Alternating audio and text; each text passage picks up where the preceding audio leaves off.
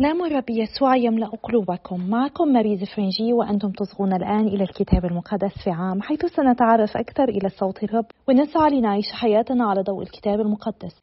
نحن مستمرون في قراءتنا من سفر التكوين إلى سفر الرؤيا، نحاول أن نكتشف قصة الخلاص وأين نحن منها، ولقد وصلنا إلى اليوم 311 وبقي لنا فقط غدا في هذه المسيرة مع المكابيين وسفر الحكمة.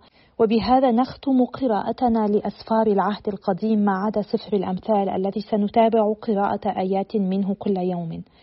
اليوم سنقرأ الفصل 14 وما قبل الأخير من سفر المكابيين الثاني، والفصلين 17 و18 من سفر الحكمة، ومن سفر الأمثال من الفصل 25 من الآية 18 حتى الآية 20. فلنبدأ بصلاتنا المعتادة. بسم الآب والابن والروح القدس الإله الواحد، آمين. أيها الرب القدوس الذي لا يموت، قدس أفكارنا ونقي ضمائرنا فنسبحك تسبيحا نقيا ونصغي إلى كتبك المقدسة. لك المجد إلى الأبد، آمين. سفر المكابيين الثاني، الفصل 14. محاربة نيكانور قائد ديمتريوس الأول. يوم نيكانور، تدخل عظيم الكهنة الكيموس.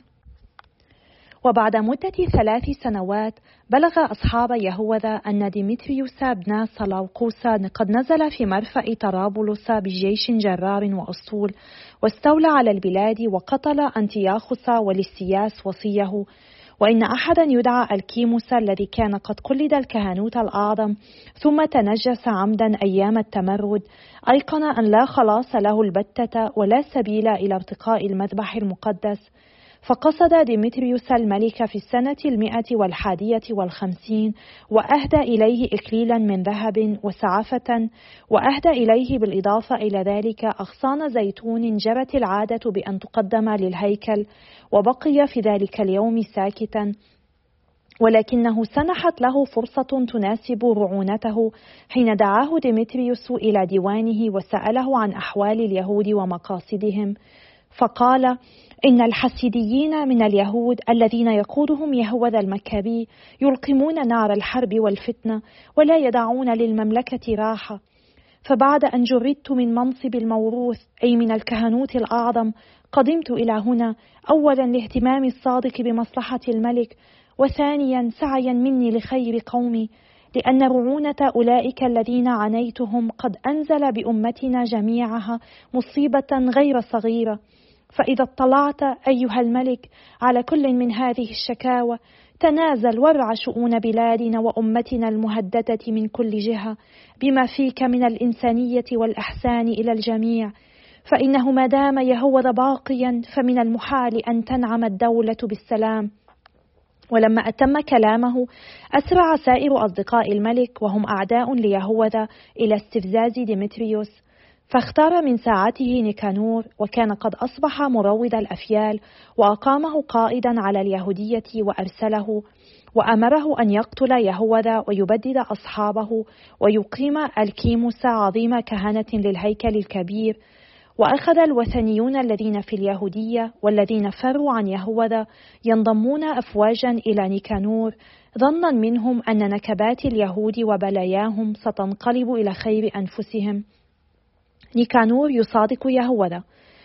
ولما بلغ اليهود قدوم نيكانور واعتداء الوثنيين، حثوا التراب على رؤوسهم وابتهلوا إلى الذي أقام شعبه ليبقى للأبد، والذي لم يزل يؤيد ميراثه بآيات مبينة. ثم أمرهم القائد فرحلوا من ساعتهم من هناك، والتحم القتال بينهم عند قرية دساو. وكان سمعان أخو يهوذا قد شن القتال على نيكانور، ففوجئ بقدوم الأعداء وأصيب ببعض الفشل. ولكن لما سمع نيكانور بما أبداه أصحاب يهوذا من البأس والبسالة في دفاعهم عن الوطن، خاف أن يفصل الأمر بالدم، فأرسل بوسيدونيوس وتودوتوس ومتاتيا لمد اليمنى إلى اليهود والأخذ بيمناهم. فبحثوا في الأمر طويلا، وعرض القائد ذلك على رجاله، فأجمعوا كلهم على رأي واحد ووافقوا على الاتفاقيات، وعينوا يوما يتلاقى فيه الرؤساء على انفراد. وتقدمت مركبة من الجانبين وجيء بالكراسي، وأقام يهوذا رجالا مسلحين متأهبين في المواضع الموافقة مخافة أن يدهمهم الأعداء بالشر، ثم تفاوضوا واتفقوا. وأقام نيكانور في أورشليم لا يأتي منكرا، لا بل أطلق الجموع التي احتشدت إليه أفواجا، وكثيرا ما كان يهوذا عنده، وكان قلب نيكانور يميل إليه، وحثه على الزواج وعلى إنجاب الأولاد، فتزوج يهوذا وذاق الراحة وتنعم بالحياة. الكيموس يشعل نار العداء ثانية، ونيكانور يهدد الهيكل. ولما رأى الكيموس ما هما عليه من التفاهم، أخذ ما عقد من اتفاقات وذهب إلى ديمتريوس وقال له: إن نيكانور يرى رأيا يخالف مصالح الدولة، فإنه عين في منصبه يهوذا عدو المملكة. فغضب الملك غضبا شديدا، واستفزه افتراء ذلك الفاجر، فكتب إلى نيكانور يقول إنه مستاء من تلك الاتفاقيات، ويأمره بأن يبادر إلى إرسال المكابي مقيدا إلى أنطاكية.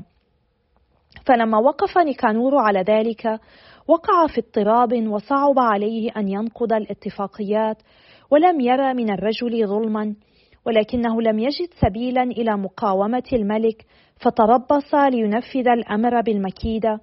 ورأى المكابي أن نيكانور قد تغير عليه، وأمس يتلقاه عادة بخشونة، ففطن أن هذا التغير ليس للخير، فجمع عددا كثيرا من أصحابه وتوارى عن نيكانور.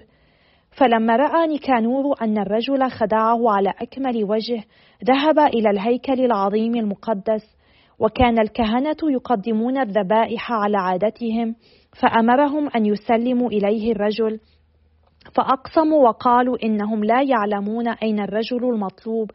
فمد نيكانور يمينه نحو الهيكل، وأقسم قائلا: إن لم تسلموا إلي يهوذا موثقا، لأهدمن بيت الله هذا إلى الأرض، ولأقلعن المذبح، وأشيدن هنا هيكلا رائعا لديونيسيوس. قال هذا وانصرف. فرفع الكهنة أيديهم إلى السماء، ودعوا من لم يزل يحارب عن أمتنا قائلين: يا من هو رب الجميع والغني عن كل شيء، لقد حسن لديك أن يكون هيكل سكناك فيما بيننا، فالآن أيها الرب القدوس، يا قدوس كل قداسة، صن هذا البيت الذي قد طهر عن قليل، واحفظه طاهرا للأبد. موت رازيس. وكان في أورشليم شيخ كبير اسمه رازيس، وهو رجل محب لأبناء وطنه، محمود السمعة، يسمى بأبي اليهود لما كان عنده من العطف عليهم، فوشي به إلى نيكانور. وكان فيما سلف من أيام التمرد قد اتهم بالتمسك بدين اليهود، ولم يزل يظهر غيرة تامة ويبذل جسمه ونفسه في سبيل الدين. وأراد نيكانور أن يبدي ما عنده من العداوة لليهود، فأرسل أكثر من 500 جندي ليقبضوا عليه، لاعتقاده أنه إن أمسكه فقد أنزل بهم مصيبة جسيمة. فلما رأى رازيس أن الجنود قد أوشكوا أن يستولوا على البرج ويكسروا باب الدار، وقد أمروا بإضرام النار وإحراق الأبواب، وأنه أصبح محاطا من كل جانب، ضرب نفسه بسيفه، واختار أن يموت بكرامة ولا يصير في أيدي المجرمين ويشتم بما لا يليق بأصله الكريم. ولكنه بسبب سرعة القتال أخطأ الضربة، وكان الجنود قد هجموا إلى داخل الأبواب، فصعد راقدا إلى السور بقلب جليد، وألقى بنفسه من فوق الجميع، فتراجعوا من ساعتهم، فسقط في وسط المكان الفارغ، وكان فيه رمق وقد اشتعلت فيه الحمية، فنهض ودمه يتفجر كالينبوع، وجراحه تؤلمه كثيرا، فاخترق الجمع راقدا، وانتصب قائما على صخرة شديدة الانحدار، وكان قد نزف دمه، فأخرج أمعاءه وحملها بيديه وطرحها على الجمهور، ودعا رب الحياة والروح أن يردهما إليه، وهكذا فارق الحياة. سفر الحكمة الفصل 17. المقابلة 5. الظلام وعمود النار. إن أحكامك عظيمة لا يعبر عنها، ولذلك ضلت نفوس لا تأديب لها. فإنه لما توهم آثمون أنهم يتسلطون على أمة قديسة أمسوا أسر الظلام ومقيدين بليل طويل، محبوسين تحت سقوفهم، منفيين عن العناية الأبدية. كانوا يظنون أنهم يبقون مستترين في خطاياهم الخفية تحت ستار النسيان المظلم، فبددوا وهم في رعب شديد وفي فزع من الأخيلة، لأن الملجأ الذي كان يسترهم لم يكن يقيهم من الخوف.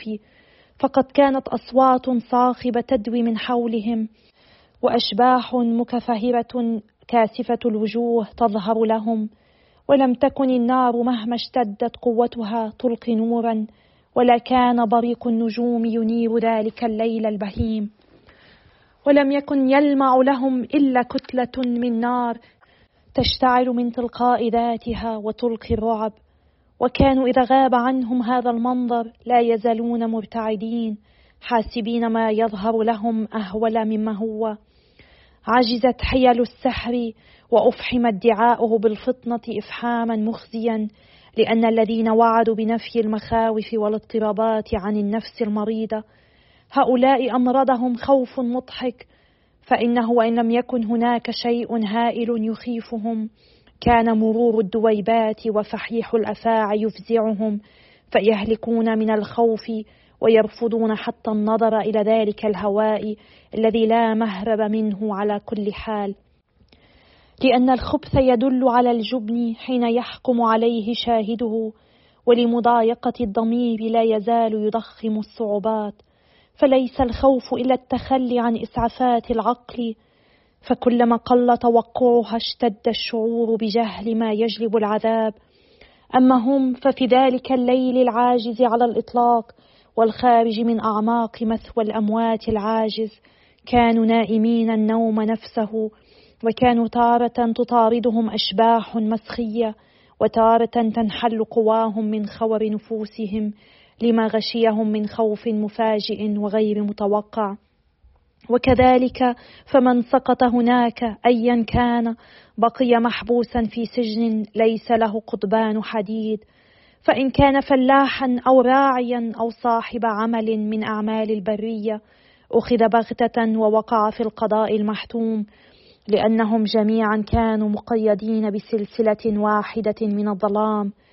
فهزيز الريح وتغريد الطيور على الأغصان الملتفة، وإيقاع المياه الجارية بقوة، وقعقعة الحجارة المتدحرجة، وعدو الحيوانات القافزة الذي لا يرى، وزئير أشد الحيوانات توحشا، والصدى المتردد في بطون الجبال، كل ذلك يشلهم من الخوف، لأن العالم كله كان يضيئه نور ساطع ويتعاطى أعماله بغير مانع. عليهم وحدهم كان ليل بهيم منتشرا، وهو صورة للظلمة المبشكة أن تتلقاهم، لكنهم كانوا على أنفسهم أثقل من الظلمة. الفصل 18. أما قديسوك فكان عندهم نور عظيم، وكان أولئك الذين يسمعون أصواتهم من غير أن يبصروا صورهم يغبطونهم على أنهم لم يقاسوا العذاب، ويشكرونهم على أنهم لا يؤذون بعد أن ظلموا، ويستغفرونهم من معاداتهم لهم. بدل الظلمة جعلت لهؤلاء عمودا وهاجا دليلا في طريق لم يعرفوه، والشمس لا تؤذي في هجرتهم المجيدة. أما أولئك فكانوا يستوجبون أن يفقدوا النور ويحبسوا في الظلمة، لأنهم حبسوا أبناءك الذين سيمنح العالم بهم نور شريعتك غير القابل للفساد. المقابلة 6. الليلة المفجعة وليلة النجاة. ولما عزموا على قتل أطفال القديسين وخلص طفل واحد منهم بعد أن عرض، انتزعت جمهور أولادهم لتعاقبهم، وأهلكتهم جميعا في الماء الجارف. وتلك الليلة أخبر بها أباؤنا من قبل لكي تطيب نفوسهم لعلمهم اليقين بأية أقسام وثقوا، فتوقع شعبك خلاص الأبرار وهلاك الأعداء، لأن ما عقبت به المقاومين صار لنا موضوع افتخار بدعوتك لنا. فإن بني الصالحين القديسين كانوا يذبحون خفية، وأجمعوا على إقامة هذه الشريعة الإلهية، أن يشترك القديسون في الخيرات والمخاطر على السواء. وكانوا منذ ذلك الحين ينشدون أناشيد الآباء، وكانت جلبة الأعداء الناشزة ترد عليهم، وصوت الباكين على أطفالهم بالنحيب ينتشر بعيدا. وكان العقاب الواحد يصيب العبد والسيد، وكان ابن الشعب والملك يعانيان العذاب الواحد. ماتوا كلهم ميتة واحدة، فكان لهم جثث لا تحصى، حتى إن الأحياء لم يكفوا لدفنهم، إذ في لحظة أبيد أعز نسلهم. وبعد أن أبوا بسبب السحر أن يؤمنوا بشيء، اعترفوا عند هلاك الأبكار بأن هذا الشعب هو ابن لله. وبينما كان صمت هادئ يخيم على كل شيء، وكان الليل في منتصف مسيره السريع، هجمت كلمتك القديرة من السماء من العروش الملكية كالمحارب العنيف في وسط الأرض الملعونة. كانت تحمل قضاءك المحتوم كسيف مرهف، فوقفت وملأت كل مكان موتا، وكان رأسها في السماء وقدماها على الأرض. حينئذ بلبلتهم فجأة رؤى أحلام مخيفة، وغشيتهم مخاوف غير متوقعة، فصرع كل واحد هنا وهناك بين حي وميت، وكان يعلن لأي سبب يموت، لأن الأحلام التي أقلقتهم أنبأتهم بذلك لئلا يهلكوا، وهم يجهلون لماذا يعانون هذا العذاب. التهديد بالإفناء في البرية. لكن محنة الموت كانت تصيب الأبرار أيضا، ووقعت الضربة على عدد كبير منهم في البرية، غير أن الغضب لم يلبث طويلا، لأن رجلا لا عيب فيه بادر لحمايتهم، فذهب بسلاح خدمته الذي هو الصلاة والتكفير بالبخور، وقاوم الغضب وقضى على الآفة، مظهرا أنه خادمك، فانتصر على الحقد لا بقوة الجسد ولا بعمل السلاح، بل بالكلام سيطر على المعاقب، مذكرا بالأقسام والعهود المقطوعة مع الآباء. وبينما كان القتلى يتكدسون، وقف في الوسط ورد الغضب، وقطع عليه طريق الأحياء، لأنه على ثوبه الطويل كان العالم كله. وكانت أسماء الآباء المجيدة منقوشة في 4 صفوف الحجارة، وكانت عظمتك على تاج رأسه. فلما رأى المبيد ذلك تراجع وخاف، وكان مجرد اختبار الغضب قد كفى. سفر الأمثال، الفصل 25 من الآية 18 حتى الآية 20. الإنسان الذي يشهد زورا على قريبه إنما مطرقة وسيف وسهم مسنون. التوكل على الخادع في يوم الضيق سن منخورة ورجل مشلولة، كنزع الثياب في أواني البرد وكالخل على الجرح. هكذا من يغني الأغاني لقلب مصاب. أيها الآب السماوي، إننا نسبحك ونمجدك ونشكرك. نشكرك يا رب لأنك تعطينا فرصة مرة أخرى كي نتمكن من المجيء إليك، لنسمع كلمتك، لنصغي إليك، لتسمح لكلمتك أن تتحدث إلينا وتغير عقولنا وقلوبنا، لتخبرنا ليس فقط من أنت، ولكن كيف تحبنا وكيف نعيش في هذا العالم. نسألك يا رب أن تفتح قلوبنا وعقولنا وتغير نظرتنا للأمور حتى نرى كل شيء بعينيك، ونطلب منك أن تستمر بدعوتنا إليك لننتمي إليك دائما أبدا. باسم الرب يسوع نصلي، آمين. باسم الآب والابن والروح القدس الإله الواحد، آمين. في سفر المكابيين 2 واجهنا حروبا كثيرة، البعض منها كان عنيفا جدا. وفي كثير من قراءاتنا لأسفار الكتاب المقدس العهد القديم رأينا كيف أن الله كان يعمل من خلال كل الانكسارات وكل العنف. إن الكتاب المقدس يروي لنا قصة الحياة في هذا العالم، ونظرا لخطيئة الإنسان الحياة ليست مرتبة كما يجب. نحن يمكننا أن نرى قوة الله وهو يدخل في فوضى هذه الحياة، في كل شيء، في كبيرها وصغيرها، حتى في أعظم الخيانات وأكثر الحقبات عنفا. اليوم قرأنا عن رزيس الذي حاول مرات عديدة أن يقتل نفسه، وقد نتساءل لماذا يتضمن الكتاب المقدس مشهدا رهيبا مثل مشهد موته، لكن علينا أن نتذكر أن الله دائما حاضر حتى في المواقف الرهيبة التي نرغب بأن نغمض أعيننا عنها. إن الرب حاضر في وسطها رغم كل شناعتها، تماما كما في حياة كل واحد منا هو حاضر، ولكننا لا نستطيع أن نرى بوضوح حضوره أو نشعر بحضوره.